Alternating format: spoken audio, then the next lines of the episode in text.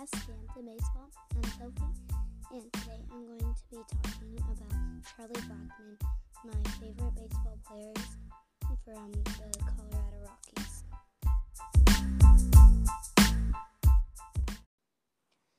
So, first, I'm going to tell you some things about him. His real name is Charles Cobb Blackmon, and he's born in Dallas, Texas. He is 210 pounds and he's been playing baseball in the um, professional league for nine years.